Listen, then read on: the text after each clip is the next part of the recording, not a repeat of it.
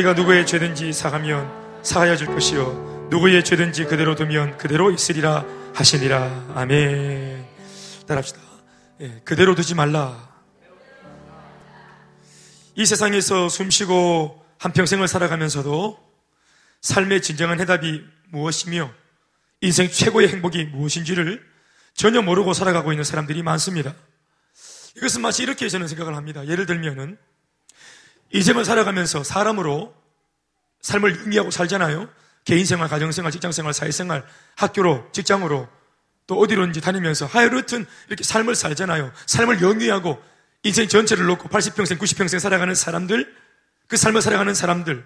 그런데 이렇게 살아가는 사람들이 자기 인생, 한 번밖에 없는 소중한 자기 인생을 살아가면서도 이 인생의 진정한 가치, 어떻게 사는 게 제일 행복한 삶인지, 어떻게 사는 것이 후회 없는 삶인지를 진짜로 잘 알지 못하고 모르는 채로 그냥 듬성듬성 어설프게 대충대충 막 살아가면서 그리고 중요한 것은 한 번밖에 오, 지 않는 시간들, 인생의 시간들을 뒤로 계속 과거로 흘려보내면서 다시는 잡지 못할 세월들을 흘려보내면서 낭비하면서 허송세월하면서 뭐 그렇게 살아가면서도 전혀 어떤 두려움도 없고 어, 그렇게 하는 건 말이에요.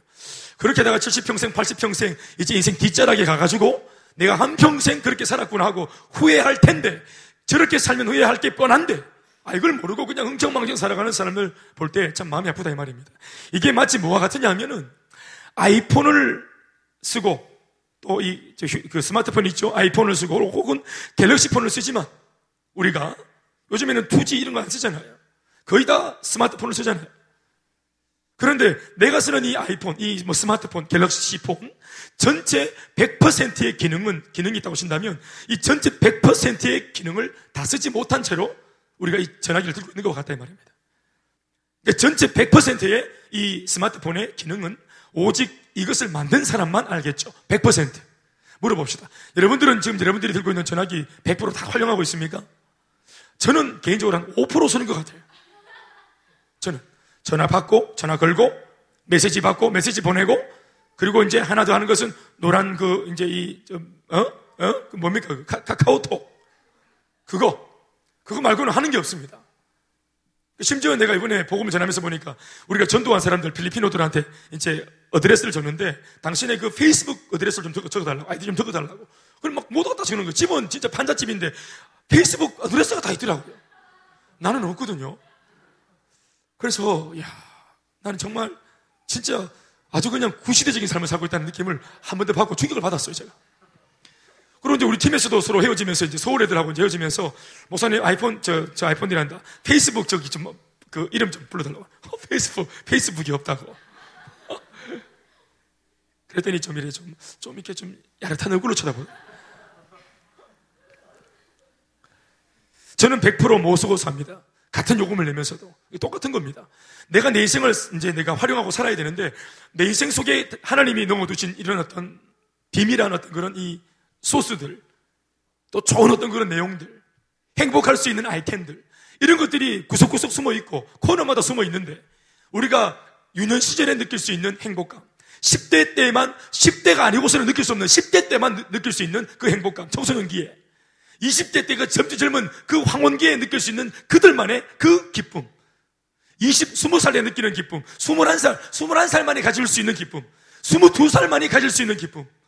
하나님께서 모든 인생 속에 담아놓은 이 아름다운 행복의 아이템을 우리가 발견하고 사용하고 써먹고 살아야 되는데 이건 모르고 산단 말이에요. 인생을. 마치 아이폰을 우리가 제대로 모르고 전화기 그냥 전화 통화만 하고 있는 것처럼. 아마 저 같은 사람을 이 폰을 만든 제작자가 본다면 무척 속상할 겁니다.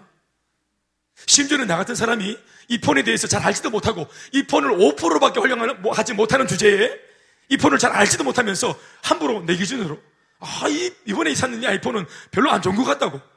폰에 가치 저라 하고 말이죠. 이 폰을 아주 그냥 가치 없게 평가하고 폰 바꿔야 되겠다. 이유가 뭐냐 모르니까 이게 앵그리버드가 잘 안 된다면서. 이 아이폰이 얼마나 중요한 게 많고 할 수 활용할 게 많은데 앵그리버드 게임이 버벅거린다고. 어? 이게 뭐 한가 화면이 좀 버벅거린다고 버퍼링 생긴다고 나 이게 마음에 안 든다고 이렇게 말하면서 이 아이폰을 우리가 마치 가치 절하해서 저평가한다면 이 폰을 만든 제작자가 보면 헛배가 헛어 뒤집질 겁니다. 니나 앵그리보드 하려고 아이폰 쓰나? 그게 좋은 게 얼마나 많은데, 니는. 인생도 마찬가지.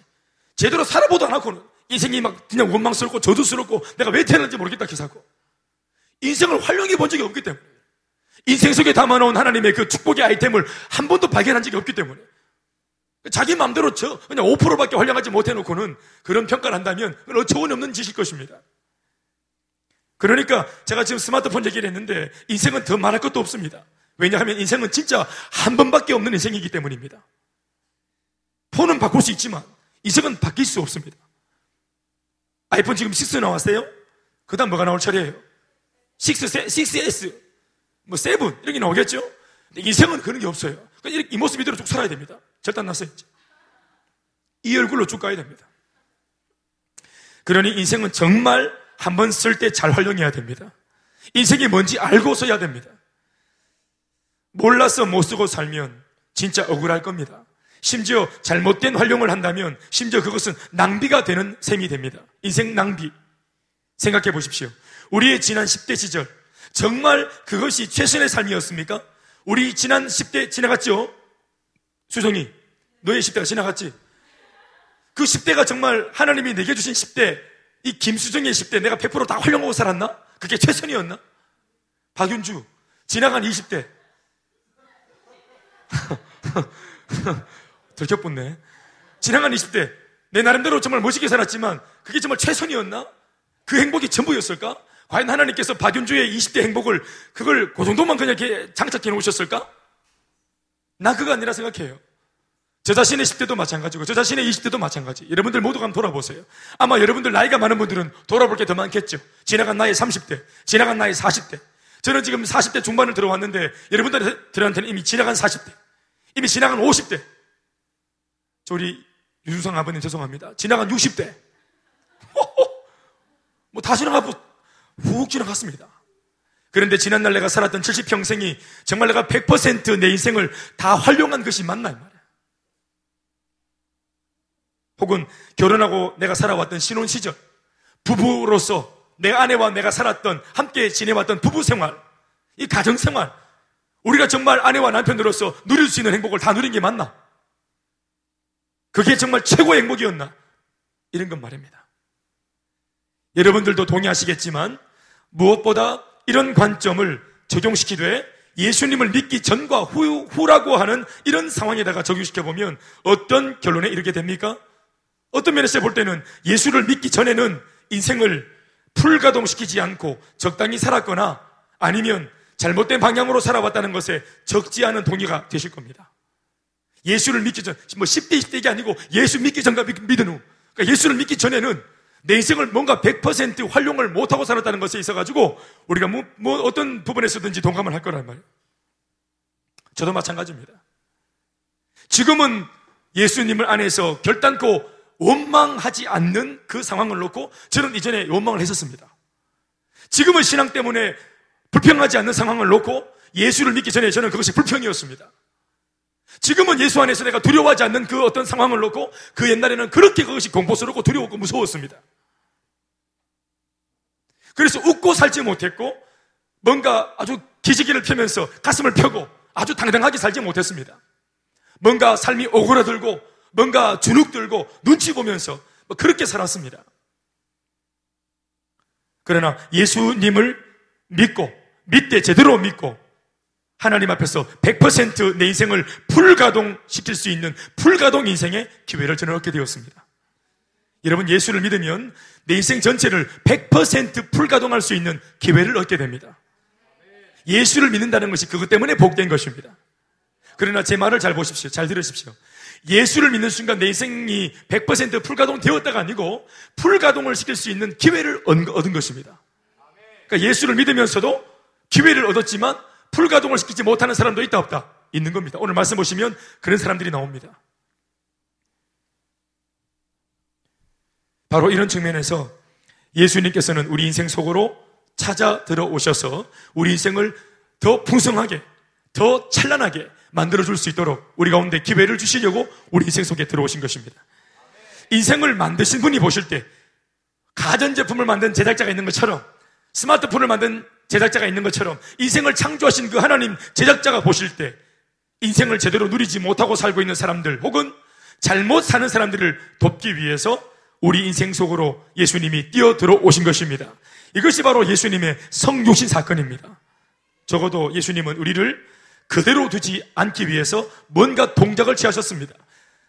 주눅 들고 귀신에 눌려 살고 고통 속에 살고 저주하고 살고 원망하고 살고 인생의 기쁨이 하나도 없이 살아가는 예수님이 이 땅에 오셨을 당시의 유대 상황 보세요. 사람 반 귀신 반이었죠? 그 유대 땅 보십시오. 복음서에 적혀 있는 걸 보세요. 사람 반 질병 반이었습니다. 모두가 가난하게 로마의 시민제가 되어서 질퍽거리면서 물리적으로 볼 때는 로마의 식민지였지만 영적으로 볼 때는 그들 모두는 다 마귀의 식민지였습니다. 그렇게 눌려가지고 눌린 채로 문둥병이 걸린 채로 중풍병이 걸린 채로 문제를 만난 채로 하마터면 예수 없이 평생 그렇게 살 뻔했습니다. 그러니 예수님이 들어오셔서 그들의 사주팔자 운명을 고치신 것입니다. 그게 하면 하세요. 예수님은 예수님의 도우심을 거절하지 않고 받아들인 사람들, 소위 성도들의 삶을 불가동시키십니다. 예를 들면 예수님이 들어오시면 이전에는 내가 다 활용하지 못했던 삶 중에서 어떤 게 있습니까? 뭐가 활용, 활성화됩니까? 제일 큰 예가 뭐가 있어요? 사랑입니다. 이전에는 사랑하고 살지 못했습니다. 사랑이 불가동 안 됐어요.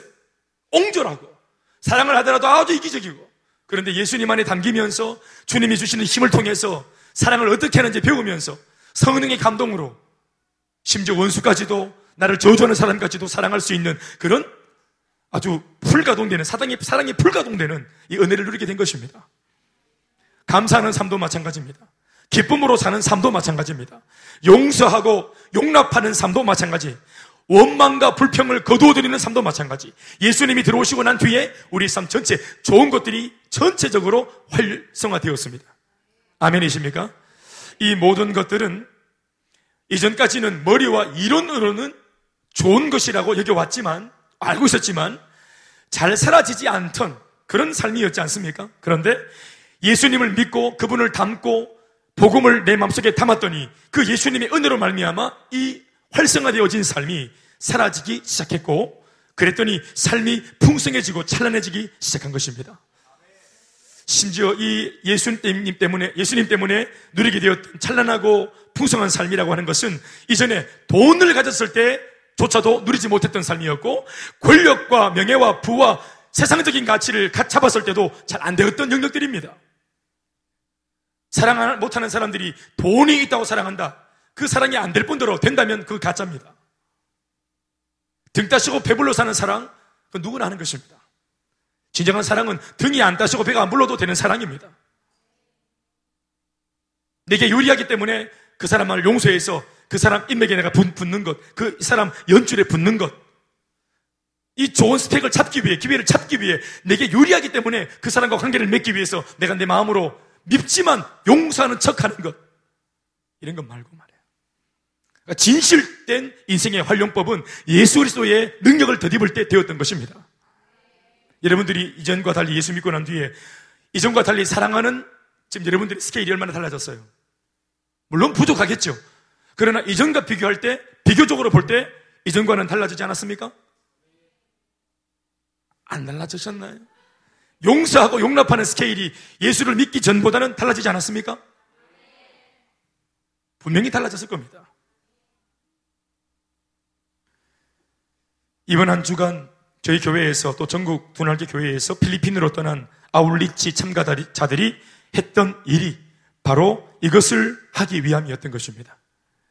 겉으로는 가난해도 불구하고 행복한 표정과 미소를 짓고 있었던 그런 필리핀 사람들이었지만 이거 속으면 안 되는, 안 되는 거죠. 실상은 그들의 삶의 현장 속에 더 깊이 들어가 보면 그들은 죄와 질병과 무질서와 무절제로 완전히 파괴되고 손상된 삶이었습니다. 제가 그 현지인들이나 또 거기 사역하는 분들에게 들어보니까 목사님 10시 반, 11시 이후로 도시 전체가 두 얼굴로 뒤집어진다는 거예요. 맞습니까? 그 사역하다가도 밤늦게는 못, 돌아, 못, 따라, 못 당기는 거예요. 일찍 들어와야 돼. 10시 전에는 들어와야 돼. 본부로. 아침에는, 낮에는 복음 전할 때는 막 웃고 상냥하고 밝았던 사람들이 10시 이후에, 11시 이후에 돌변한다는 사람들이. 도시, 표현하기를 도시 전체가 두 얼굴로 뒤집어진다고 하더라고요. 밖에 새벽에는 절대로 밤이나 이럴 때 나가면 안 된다고 하더라고요. 10시 전에는 들어와야 돼. 11시 이후에, 11시 이후에 돌변한다는 사람들이. 도시, 표현하기를 도시 전체가 두 얼굴로 뒤집어진다고 하더라고요. 밖에 새벽에는 절대로 밤이나 이럴 때 나가면 안 된다고 하더라고요. 예수님께서 하셨던 그 일, 그 위대한 일, 그게 뭡니까? 그것은 사실 세상을 바꾸는 일이 아니었고요. 단지 한 사람의 삶을 복음으로 도와줘서 그 사람이 예수님으로 인해, 복음으로 인해 인생을 인생답게 살고 사람이 사람답게 살 수 있도록 그들을 돕는 일이 바로 예수님이 하셨던 일입니다. 세상을 바꾼다, 도시를 바꾼다, 우리가 기도 제목으로 삼지만 사실 그렇게 거창한 거 아닙니다. 오히려 복음서를 들여다보면 예수님의 관심은 한 사람들이었습니다. 결국 그 한 사람 한 사람들이 모여서 복음으로 회복되어 가다 보면 세상도 바뀌게 되는 것입니다. 근데 유일하게 이 일을 할 수 있는 사람들이 바로 우리들인데 오늘 우리들이 또 우리네 교회들이 우리네 성도들이 미안하지만 이 일에 별로 관심이 없을 때가 많습니다. 그러니까 이 일에 동참을 시키기 위해서 교회가 한 번씩 내 던지는 슬로건 같은 말씀이 뭐냐 하면 그런즉 너희는 먼저 그의 나라와 의를 구해라 제발 좀 아, 제발 좀 주님의 나라에도 신경 좀 써라. 그리하면 이 모든 것을 너희들한테 더해주신다 안 하나? 그러니까 따로는 축복이 있다 하니까 이 복을 받기 위해서라도 막 이렇게 좀 살아봐라라고 이렇게 뭔가 구스르듯이 뭔가 이렇게 흥정하듯이 아까도 말했지만 여러분 그리하면이라는 말 여러분 이것은 주님의 속 주님께 속한 주님의 일이죠. 우리가 주님의 일을 할 때 우리의 삶을 책임져 주는 것은 주님의 일이잖아요. 그래 안 그래요? 그런데 이것은 여러분 사실 하나님께서 우리들한테 말할 필요가 없어요. 그냥 주님께 입장에서는 너희는 먼저 그 나의 나라와 나의 의를 구해라. 아, 이렇게만 말해도 돼요. 사실은 예수님 입장에서는 주님이 주인이기 때문에. 그런데 너희들이 이렇게 살면 하도 우리가 이걸 못 믿으니까 믿음이 부족하니까 이렇게 살 때 따라오는 하나님이 우리 가운데 채워주는 복도 주님이 열게 해주신 거예요. 이걸 믿고서라도 좀 하라고. 그러나 강조점은 그리하면이 아니고 그런즉 먼저입니다. 이 말을 하도 못 알아들으니까. 우리가 사실 어땠습니까, 여러분? 엄마, 나 이거 설거지하고 나면 용돈 올려줄 거지? 이러고 하는 설거지가 여러분 기쁩니까? 어머님들 어떻습니까? 물론 안 하는 것보단 낫지. 그리 하더라도. 엄마, 나 용돈이 필요해서 하는 거 알지? 설거지 하는 거 알지? 나 엄마 이거 엄마 어깨 100번 주무르면, 주무르면 10만 원 알지, 엄마? 이러고 주무르는 거, 물론 안 주무르는 것보다 낫지. 그런데 씁쓸합니다. 주님도 마찬가지. 하도 우리가 원체 말귀를 못 알아들으니까 우리는 사실 이 말씀을 안, 안 해도 하나님께서는 인간이 아니기 때문에 당신의 뜻을 변개치 않게 하시고 좋으신 분이시기 때문에 하나님께서 보실 때 인정되어진 사람들한테는 대주시는 복을 주시는 겁니다. 아, 꼭 이걸 주님이 말해야 됩니까? 내가 이거 줄 테니까 니도 내일 좀 해라. 이 말을 들어야 됩니까, 우리가? 이게 우리 수준 때문에 이런 말씀들이 있는 겁니다. 네 시작은 미약하지만 이게 영어로 보면 어떻게, 어떻게 됩니까? 험블 비기닝이거든요? 험블. 이게 험한 꼴이, 미안합니다. 저 죄송하지만 그대로 말해보면 험한 꼬라지의 시작이라는 말입니다. 처음 시작하는데 꼴이 아주 그냥 꼴상 살아온 거예요. 처음 시작할 때. 고상하게 말하니까 시작한 미약, 미약이 무슨 소리입니까? 험블. 완전 개무시당할 정도로 정말 형편없는 그런 꼬락선이라는 말입니다. 그러니까 시작은 그럴지라도 네 나종은 심이 창대하리라 이 말씀 안 해도 돼요 원래는 네 시작은 미약하지만 날 믿으라 이러면 끝나는 거예요 그런데 나중에 창대할 거라고 주님이 이걸 다 밝히는 이유가 뭐예요? 우리 믿음의 수준 때문에 그런 거예요 사랑하는 여러분 오늘 본문에 나오는 말씀들을 보십시오 예수님이 이렇게 우리를 그만 그대로 두지 않으려고 찾아오셔서 이렇게 삶의 기대치가 없는 우리들한테 꿈을 주시고 소망을 주시고 아멘입니까? 인생을 100% 활용할 수 있는 그런 기회를 거듭거듭 주셔서 이제 3년 반 동안 제자 훈련 시켜가지고 인간 만들어 놓았어요. 어떻게 사는 것이 고상한지 알려놓았어요. 그리고 예수님이 오히려 내 몸을 찢어서 죽으시고 부활하신 이후에 이제 내가 하늘로 승천해 올라가면 너희들한테 또 다른 보혜사 성령을 보내줄 것이고 너희들이 성령 받으면 진짜 멋지게 살게 될 거라고 축복 주기 위해서 주님이 부활하셨습니다. 성령을 보내기 위해서 부활하신 거예요. 아멘입니까? 그런데 예수님이 딱 돌아가시니까 눈앞에서 이때까지 그 예수님이 하셨던 말씀을 다 잊어버리는 거예요. 그 3년 반 동안 위대하게, 아, 위대하신 예수님 앞에서 그렇게, 어, 도제 훈련을 받으면서 철저하게 검증받고, 동고동락하면서 어? 사람으로 오신 하나님을 직접 인간으로서 만나가지고 사사받았으니까 얼마나 대단한 12명의 제자들입니까? 그런데 예수님이 내 눈앞에서 비참하게 주는 걸 봤다는 것, 그 한 가지만으로 이게 진짜 모든 것이 끝났다고 생각하는 거예요. 여러분, 예수님의 십자가는 끝이 아니에요. 예수님의 십자가는 패배가 아닙니다. 이게 뭐, 이 십자가가 뭐예요? 이 승리입니다, 이거요. 인간을 이때까지 좀먹어 오던 사탄의 모든 괴략과 모든 계계와 모든 유혹과 모든 시험과 우리가 또 저지른 모든 수많은 죄악들을 십자가에 못 박아서 죄를 죽인 겁니다. 예수가 죽은 게 아니라 죄를 죽인 겁니다. 아멘입니까? 승리의 십자가라 이 말입니다. 근데 이것을 영적으로 보지 못하니까 이 제자들은 예수는 망했고 기독교 망했고 교회 망했고 나도 망했다고 생각하는 거예요. 그래서 어떤 꼬라지입니까? 보십시오. 오늘 본문 말씀에 20장 19절 말씀 보십시오. 이날 곧 안식구 첫날 저녁 때에 제자들이 예수님 돌아가시고 난 뒤에 이틀 뒤에 유대인들을 두려워하여 이러고 있습니다. 유대인들을 살리라고 주님께서 사명까지 지어줬는데 자기가 살려야 될 사람들, 자기가 도와줘야 될 사람들을 오히려 뭐 하고 있습니까? 두려워하고 있어요. 아울렛이 갔는데 필리핀 사람들 눈 마주치는 게 두려워요. 계십니까? 하는데 마음속으로는 아무도 없길 바라고 예수 이름으로 아무도 없을지어다 이러고 묻어두기고 그러면 되겠냐. 비가 오니까 아 여행이 잘 됐다 비가 오네 내가 쉬려고 한 게 아니라 비가 오니까 쉴 수밖에 없지 이러면서 쉬고 이런 게 아니라 이 말입니다 유대인들을 살리러 사명받은 사람들이 유대인들을 두려워하고 있어요 왜요? 예수를 죽인 유대인들이기 때문이죠 나도 죽일까 해서 그렇게 두려워했던 것이죠 두려움이 찾아왔어요 심지어 그것이 두려워서 모인 곳에 문을 닫았어요. 따라합시다. 문을 닫았더니 오늘 제 눈에 제일 크게 들어오는 말씀 두 가지가 있는데 저 개인적으로는 첫 번째는 따라합시다. 문을 닫았더니 한 번 더 문을 닫았더니 그리고 23절 말씀에 보시면 너희가 누구의 죄든지 사하면 사하여야 될 것이요 누구의 죄든지 그대로 두면 그대로 있으리라 하시니라 하신 말씀 속에서 제 눈에 딱 들어온 말씀이 그대로 두면입니다. 따라합시다. 그대로 두면 문을 닫았더니 그대로 두면 자 여러분 문을 닫았다는 것은 누구의 상황입니까? 열두 제자의 상황입니다. 열두 제자가 예수님의 제자요 사명을 가진 사람임에도 불구하고 임에도 불구하고 지금 세상 사람들이 두려워서 사람들이 두려워서 문을 닫고 숨어 있어요. 제자들이 숨어 있으니까 어떤 일이 일어납니까? 여러분 불신자들은 이미 죄인입니까? 죄인이 아닙니까? 불신자는 이미 죄인입니까? 죄인이 아닙니까? 이미 죄인이죠. 그렇죠? 이미 죄인인 사람, 니 나와봐라, 빨리. 이미 시커먼 죄인입니다. 얘가 앞으로 무슨 죄를 지어서 죄인이 아니고 이미 죄인인 거예요. 이 속에 죄가 있는 거예요. 이 사람 이 인생 속에 죄가 있고 그 죄로 말미암아서 염려, 걱정, 의심이 충만한 거예요. 이 안에 모든 더러운 것들이 버글버글거리는 거예요. 그런데 이걸 그만 그대로 둬야 되겠어요? 얘를 그대로 둬야 되겠어요? 예수님이 먼저 우리를 예수 제자 삼은 이유가 뭡니까? 이런 사람들을 뭐 하지 말라고? 그대로 두지 말라고. 가서 돕고 살리라고. 그래서 그분이 먼저 우리들한테 찾아오신 이유가 그겁니다. 그가 이 땅에 오신 이유. 그 다음 뭐라고 말합니까? 이제 우리의, 있어봐라, 있어봐라. 맡겨진 그 소망, 그 사랑, 그 생명. 이걸 전하라는 거 아니겠어요?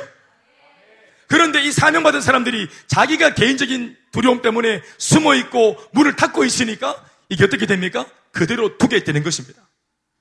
그대로 두어지게 되는 겁니다. 이걸 가만두지 않는 것이 복음이고 이걸 가만두지 않는 것이 기독교입니다. 이걸 가만두지 않는 것이 교회입니다. 그래서 주님이 우리한테 먼저 찾아오신 거예요. 그러니 나 개인의 지극히 소심함과 나 개인적인 지극히 어떤 그런 공포나 두려움이나 세상적인 어떤 그런 이런 복잡한 계산이 결국은 어떤 일을 망치냐 하면은 나 자신이 주님께 쓰임받지 못하는 어떤 그런 상황이 생기는 것은 물론이거니와 지금 내 한 사람의 헌신이 닿으면 충분히 변화되어질 수 있는 지금 나를 기다리고 있는 사람들이 나의 옹졸함과 공포와 두려움 때문에 그대로 머물러 있게 되는 것입니다. 이것이 거기까지 간다 이 말이에요. 내 미숙함이 변화되지 못한 나의 미숙함이 성장하지 못한 나의 미숙함이 이게 내 문제로 끝나는 것이 아니라 나에게 맡겨진 사람들에게까지 영향이 가는 것입니다.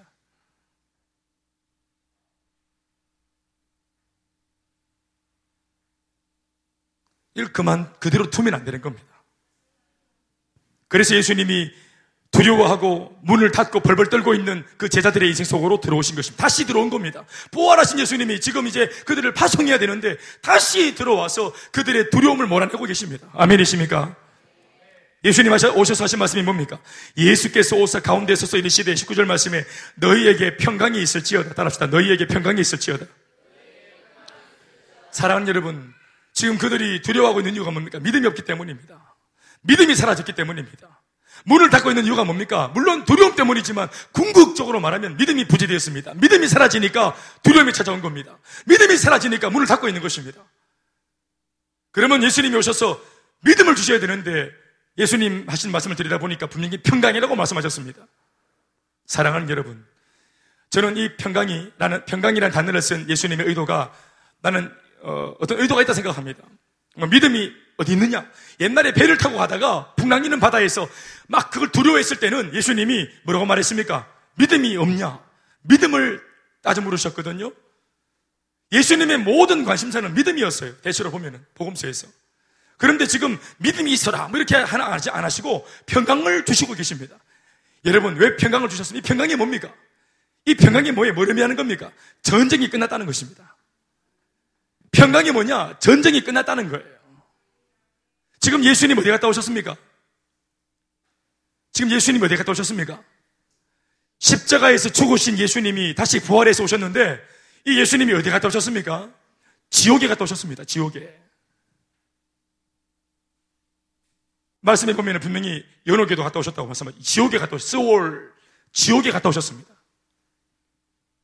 하루 이틀 삼일 예수님 분명히 죽은 척한 게 아니고 완전히 죽으셨고 모든 사람들이 다 가는 그 지옥 문 앞에까지 갔다 오셨습니다. 거기에서 악한 사탄 마귀의 목을 딱 치고 머리를 딱 깨부수고 그리고 승리의 이 어, 개선 장군의 모습으로 마귀 머리 딱 들고 참수시켜 가지고 마귀 머리 딱 들고 그리고 오신 겁니다. 자, 이렇게 오신 예수님 모습이 어떻습니까? 온 몸에 피를 다 뒤집어 쓰고 막 그냥 고공분투하고 우리 집안 살리기 위해서 악한 대적 마귀와 싸우면서 그냥 온몸에 피를 다 뒤집어 쓰고 그리고 전심을 다 싸우다가 마귀 목을 베가지고 온몸에 피를 다 낭자게 뒤집어 쓰고 오신 예수님. 핀 냄새를 막 풍기면서 전장터의 화약 냄새를 풍기면서 금방 전쟁 끝내고 돌아오신 개선 장군이 문 열고 들어오셔가지고 하, 숨을 몰아쉬면서 하신 말씀이 얘들아 지금부터는 평강이 너에게 있을 지어다. 전쟁 끝났다. 두려워할 거 없다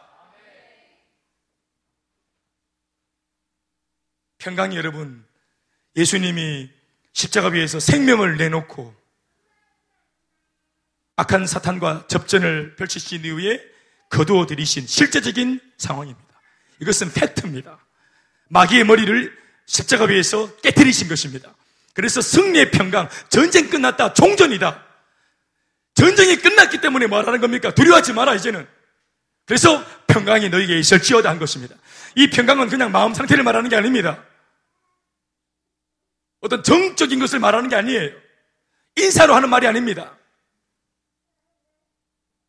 실제로 지금 모든 상황이 끝났다는 겁니다. 이제는 마귀가 너를 함부로 할 수 없다는 것. 유대인 두려워하지 마라. 유대인 뒤에서 유대인들을 사조하고 너희들을 괴롭게 만드는 사탄의 머리를 내가 베고 왔다. 유대인들을 사조하는 마귀의 머리를 베고 왔는데 그들의 우두머리의 머리를 베고 왔는데 그들의 졸개들 이런 유대인들을 겁낼 게 뭐가 있나? 평강이 있을지어다. 끝냈다. 끝냈다. 아멘, 아멘. 고대 전쟁은 적장의 머리를 베면 끝나는 겁니다. 고대 전쟁은 적장의 왕의 머리를 딱 베면 전쟁 끝나는 겁니다. 그래서 예수님이 하나님 나라 대표 선수가 되어서 악한 사탄 마귀의 머리를 십자가 위에서 배웠다 이 말입니다. 평강이 우리 가운데 찾아온 겁니다. 전쟁 끝난 겁니다. 문 닫고 있지 마라. 전쟁 끝났다는 거예요.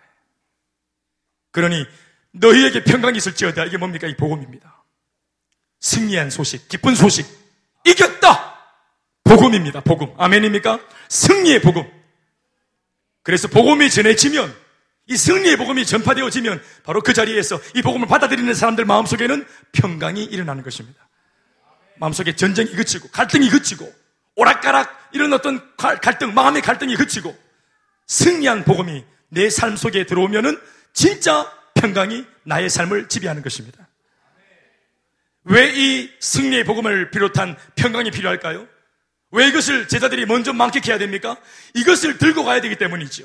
지금도 수많은 세상 전쟁 속에 경제 전쟁, 관계의 전쟁, 질병과의 전쟁, 인생의 전쟁, 생각 전쟁, 수많은 전쟁 속에 놓여 있는 이게 전쟁이 끝난지도 모르고 여전히 혼자 전쟁을 하고 있는 이 어리석은 백성들한테 전쟁 끝났다는 이야기를 전해줘야 될 그들은 전령이었던 것입니다. 전쟁 끝났다고 알려줘야 됩니다. 그러나 이 전쟁이 쉽지 않았다는 것을 보여주기 위해서 20절 말씀에 이 말씀을 하시고 손과 옆구리를 보이시니 뭡니까? 흉터죠. 전장터에서 얻은 흉터입니다. 실제로 있었던 전쟁이라는 것을 예수님이 보여주신 화양 냄새. 월남 전쟁 갔다 오신 우리 삼촌, 예? 다리 하나 이렇게 부상 입어가지고 총 맞아가지고 다리를 절단하신 분들, 팔이 떨어져 나간 분들, 실제로 코가 떨어져 나가고 한쪽 눈이 떨어져 나간 분들, 사랑하는 우리는 수십 년이 지났지만 그 전쟁의 흉터를 가지고 있는 사람을 딱 볼 때마다 마음이 겸해집니다. 나라를 지키기 위해서 그렇게 몸의 한 일부를 잃어버린, 신체 일부를 잃어버린 그런 장애우를 볼 때마다 우리가 마음이 경건해집니다. 이건 정말 장난이 아닌 것입니다. 실제로 이 전쟁이 있었고 예수님은 부상을 입었고 그리고 이 전쟁을 승리하고 오신 겁니다. 마귀는 예수님의 옆구리를 찔렀지만 예수님은 마귀의 머리를 깨뜨리신 겁니다. 그래서 예수님 다시 말씀하십니다. 너희에게 진짜로 다시 한번 말하지만 평강이 있을지어다. 21절 말씀에. 그리고 다시 한번 더 보태는 말씀은 아버지께서 나를 보내신 것처럼 이제 나도 너희들을 세상으로 보내노라. 그러나 내가 너희들한테 보내는 이 보냄은 나는 아버지한테 처음 보냄받을 때 이 마귀와의 싸움을 싸우라고 전쟁하라고 나는 보냄받았지만 너희들은 전쟁하는 것이 아니라 전리품을 거두어 드리는 보냄이다. 내가 다 끝냈기 때문에. 전리품을 거두어 드리는 것입니다. 다시 싸울 전쟁이 없고 내가 싸워 이겨놓은 전쟁터에 들어가서 폐잔병들의 머리를 지어받고 이 모든 전리품들을 거두어내는 그리고 이 전쟁의 승리 소식을 아직 알지 못하고 있는 저 구석구석 방방곡곡 골짜기 골짜기마다 이 승리의 소식을 알지 못하고 여전히 불안에 떨고 있는 사람들한테 전쟁 끝났다는 이야기를 전하, 전할 너희들이 전령이 되어야 한다. 이 예수님의 전쟁 이겼다는 소식이 우리 남편한테 들어가야 되고, 우리 아내에게 들어가야 되고, 우리 부모님에게 들어가야 되고, 지금도 세상 사람들 화내고, 물어뜯고 이 세상의 전부인 줄 알고 지금도 전쟁하듯이 살고 우리 수많은 남편들이 이 전쟁을 자기 아내들과 하지 않습니까? 부부가 이게 부부가 전쟁을 합니다. 부부 전쟁. 그래서 사랑과 전쟁이라는 말이 있잖아요. 뭐 때문에 사랑이 전쟁하려고 사랑했습니까? 내 새끼들하고 전쟁하려고 알을 낳았습니까? 근데 실제로 전쟁이 일어납니다. 분명히 이게 우리 잡으로 내가 오케이 하고 시부모님들이 이게 오케이 해가지고 받아들인 자부인데 이 자부하고 그 고부 간의 갈등이 일어나 전쟁을 합니다. 이렇게 아웅다웅 지어뜯고 죽일 것처럼 싸우지 않아도 된다는 사실. 이렇게 안 싸워도 얼마든지 행복하게 살 수 있다는 사실. 이렇게 싸우느라고 미워한다고 보내버리고 허송세월했던 이 시간들을 지키라고 잃어버리지 말라고 사랑하며 살기에도 모자란 세상이라고 이야기를 보고만 해서 우리가 알려줘야 하는 것입니다. 전쟁 끝났다는 걸 알려줘야 되는 거예요. 돈을 벌어야만 행복하겠다 하고 자기 나름대로의 어떤 세속적이고 인본주의적인 가치를 설정해놓고 그 돈을 벌어야만 행복할 것이라고 그렇게 전투하듯 사는 사람들에게 일하다가 죽도록 일하다가 죽도록 일하다가 죽어보는 이런 세상 속에 과로사로 그렇게 안 살아도 행복이 거기서 오는 것이 아니라는 사실.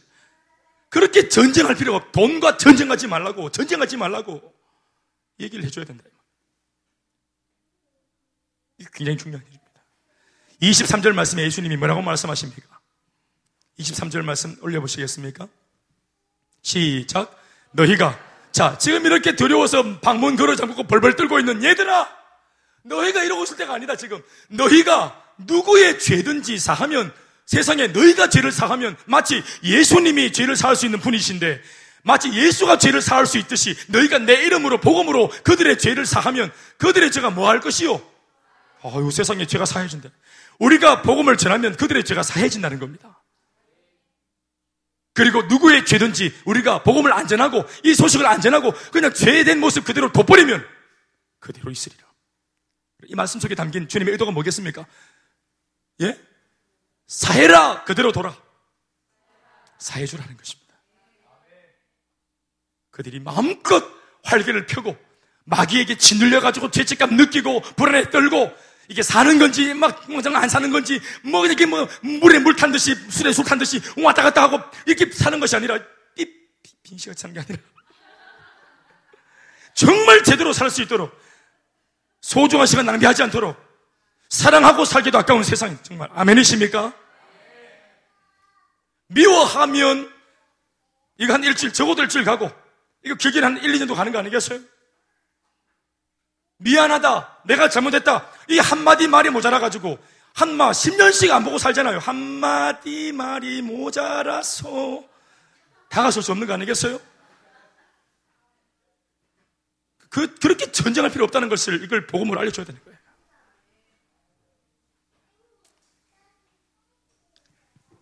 말씀했습니다.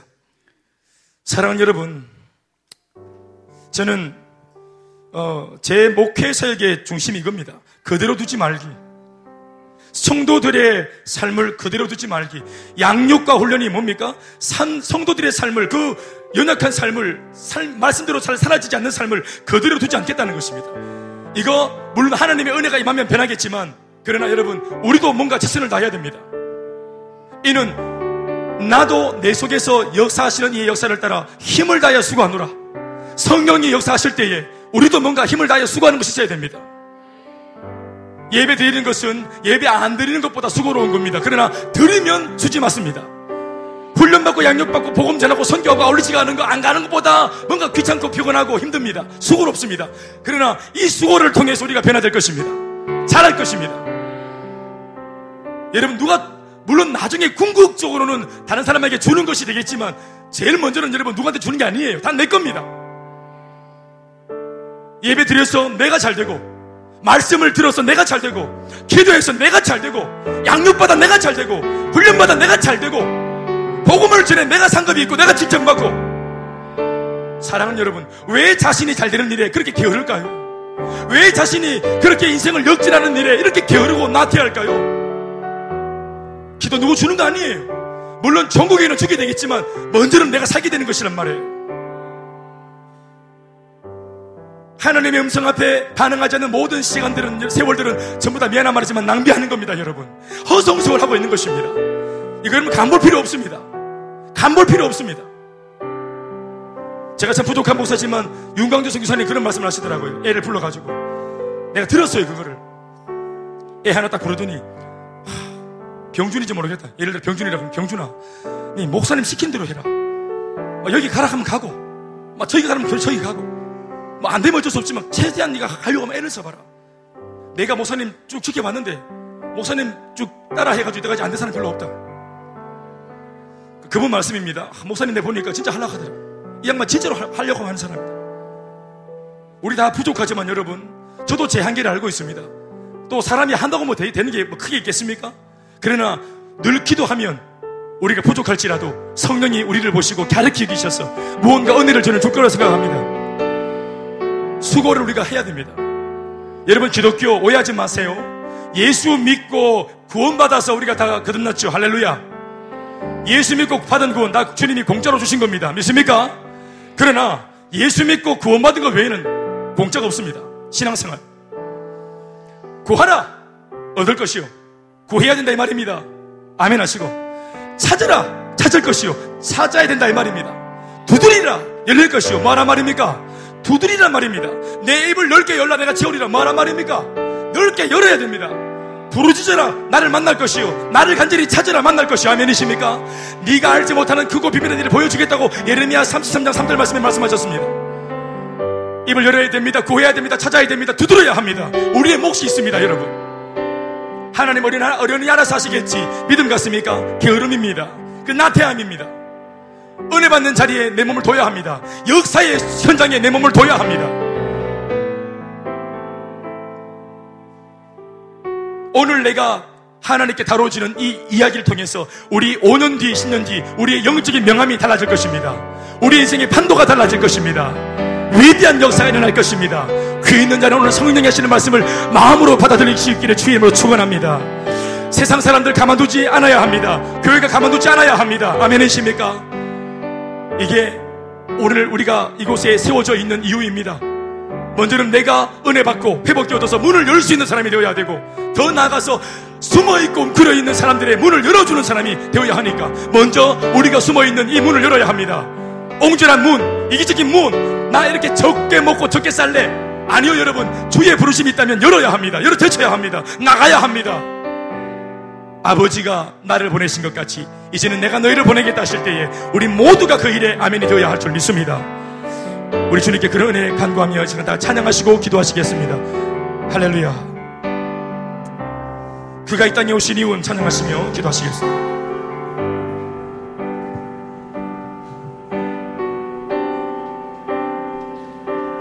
일어나서 찬양하실까요? 이 세상 가장 아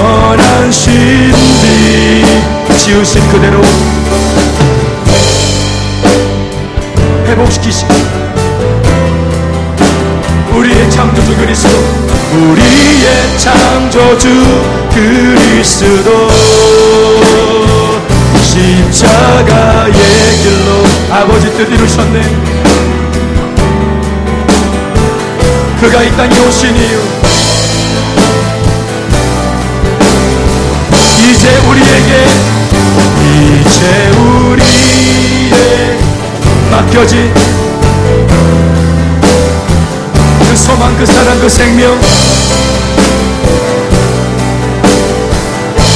아름답고 눈부신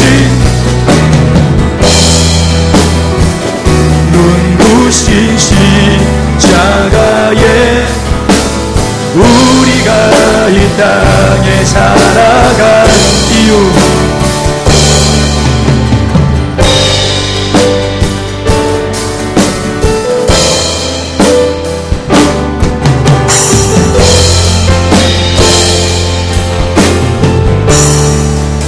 땅에 오신 그가 이 땅에 오신 이유 죽어야 살게 되고